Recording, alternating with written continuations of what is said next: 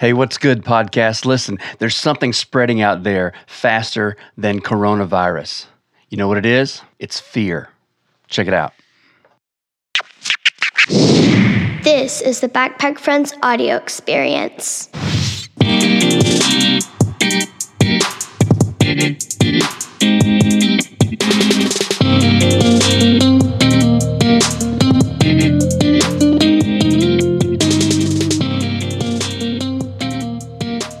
Hey, y'all, I'm working out in the studio early this morning and I realized something, and that is the COVID 19 pandemic, uh, just how much it's changing our lives. It just in some really unexpected ways, right? See, we're living in this time that we didn't really see coming. We're trying to keep this virus from spreading. You know, schools are closing uh, extended periods of time, businesses, people are working from home, uh, churches are rethinking how they're going to operate.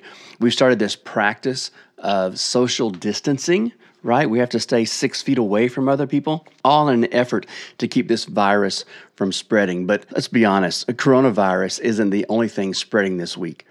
There's also a real pandemic of fear, of worry, of anxiety and stress. Now, I'm not trying to minimize the risk or the impact of COVID 19 here. I'm just simply pointing out that it seems fear spreads just as quickly and is just as contagious, or maybe more so.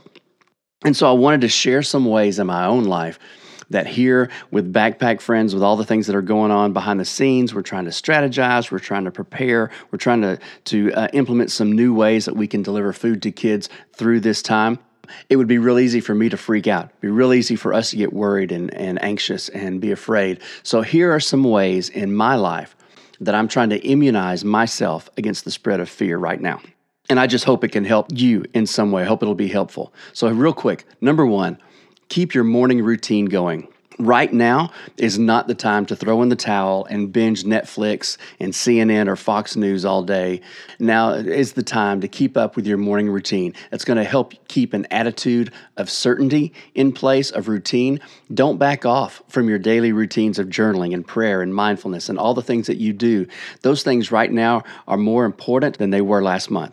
So, number one, keep your morning routine going. Number two, move your body. See, with everybody holed up in their homes, uh, especially if you've got kids in the house, now is a great time just to get out for a walk. If the weather's good, get out and work in your yard, clean your garage, hop on YouTube and do some yoga with the kids.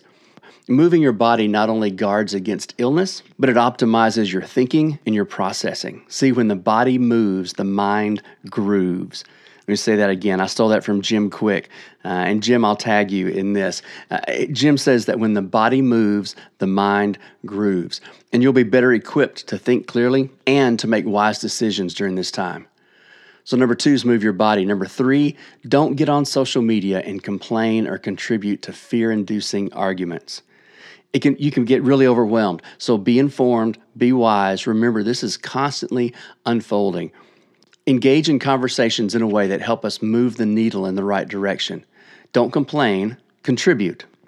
Number four, realize there are really three types of fear that are making its way among us there's fear of loss, fear of hardship, and fear of outcome. Let me say that again. There are three types of fear fear of loss, fear of hardship, and fear of outcome. It's helpful to identify which one of those you may be experiencing or which one of those your kids may be experiencing or your spouse and look for ways to combat it. For me, I'm realizing that this week is a great time to optimize some things in my own life. I have the opportunity to regulate my sleep, to ramp up my exercise, to work on my next book, write a song, call my brother. Yeah, we're all experiencing a lot of uncertainty this week. We all have lots of questions, right? Like, will my business survive? Will my family make it? Will my 401k bounce back from the stock market crash? Will I be able to get food for my family? Or what's going to happen if I get sick? Or what about my kids' schools? All of those things. Take a breath and take the time to remember where you came from. Remember the things you've already come through. Man, if you're listening to this, chances are you've survived crazy times before. You've dealt with seasons of uncertainty in, in, your life. You've had business struggles. You've lost money. You've lost work or jobs. You've dealt with sickness. And today you are so much stronger than you were back then. And now you've got a whole toolbox full of things that'll help you today in this situation. Plus, let's be honest, you've got all of us around you. We're here together to stand strong. I'm not saying things won't get tough. And I'm certainly not saying to take this coronavirus lightly. What I am saying is love casts out fear.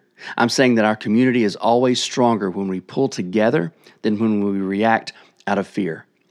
If you're in need, reach out. You're not alone in this, man. Reach out to me or someone you know. Be smart, be safe, and protect yourself. See, right now, while we're all trying to practice safe hygiene, we're trying to avoid group gatherings and, and crowded stores. Wash your hands. Remember to avoid all these groups and crowds, you know, the whole social distancing thing. But remember, we can distance our bodies without distancing our hearts. I'll see you soon. Hey, thanks for listening. If this podcast has brought you any value, if it's motivated you, inspired you, or caused you want to take action and help make your world a better place, please subscribe to the podcast. Send it to someone who might need to hear it just as much as you do. Also, I've had a lot of people ask, what can we do to help Backpack Friends? It's real simple. Go to backpackfriends.com slash donate, and for as little as $10 a month, you can help us wipe out weekend hunger. That's what we're doing. And we couldn't do it without the Backpack Friends Nation. I'll see you there. If you have any questions, give me a shout.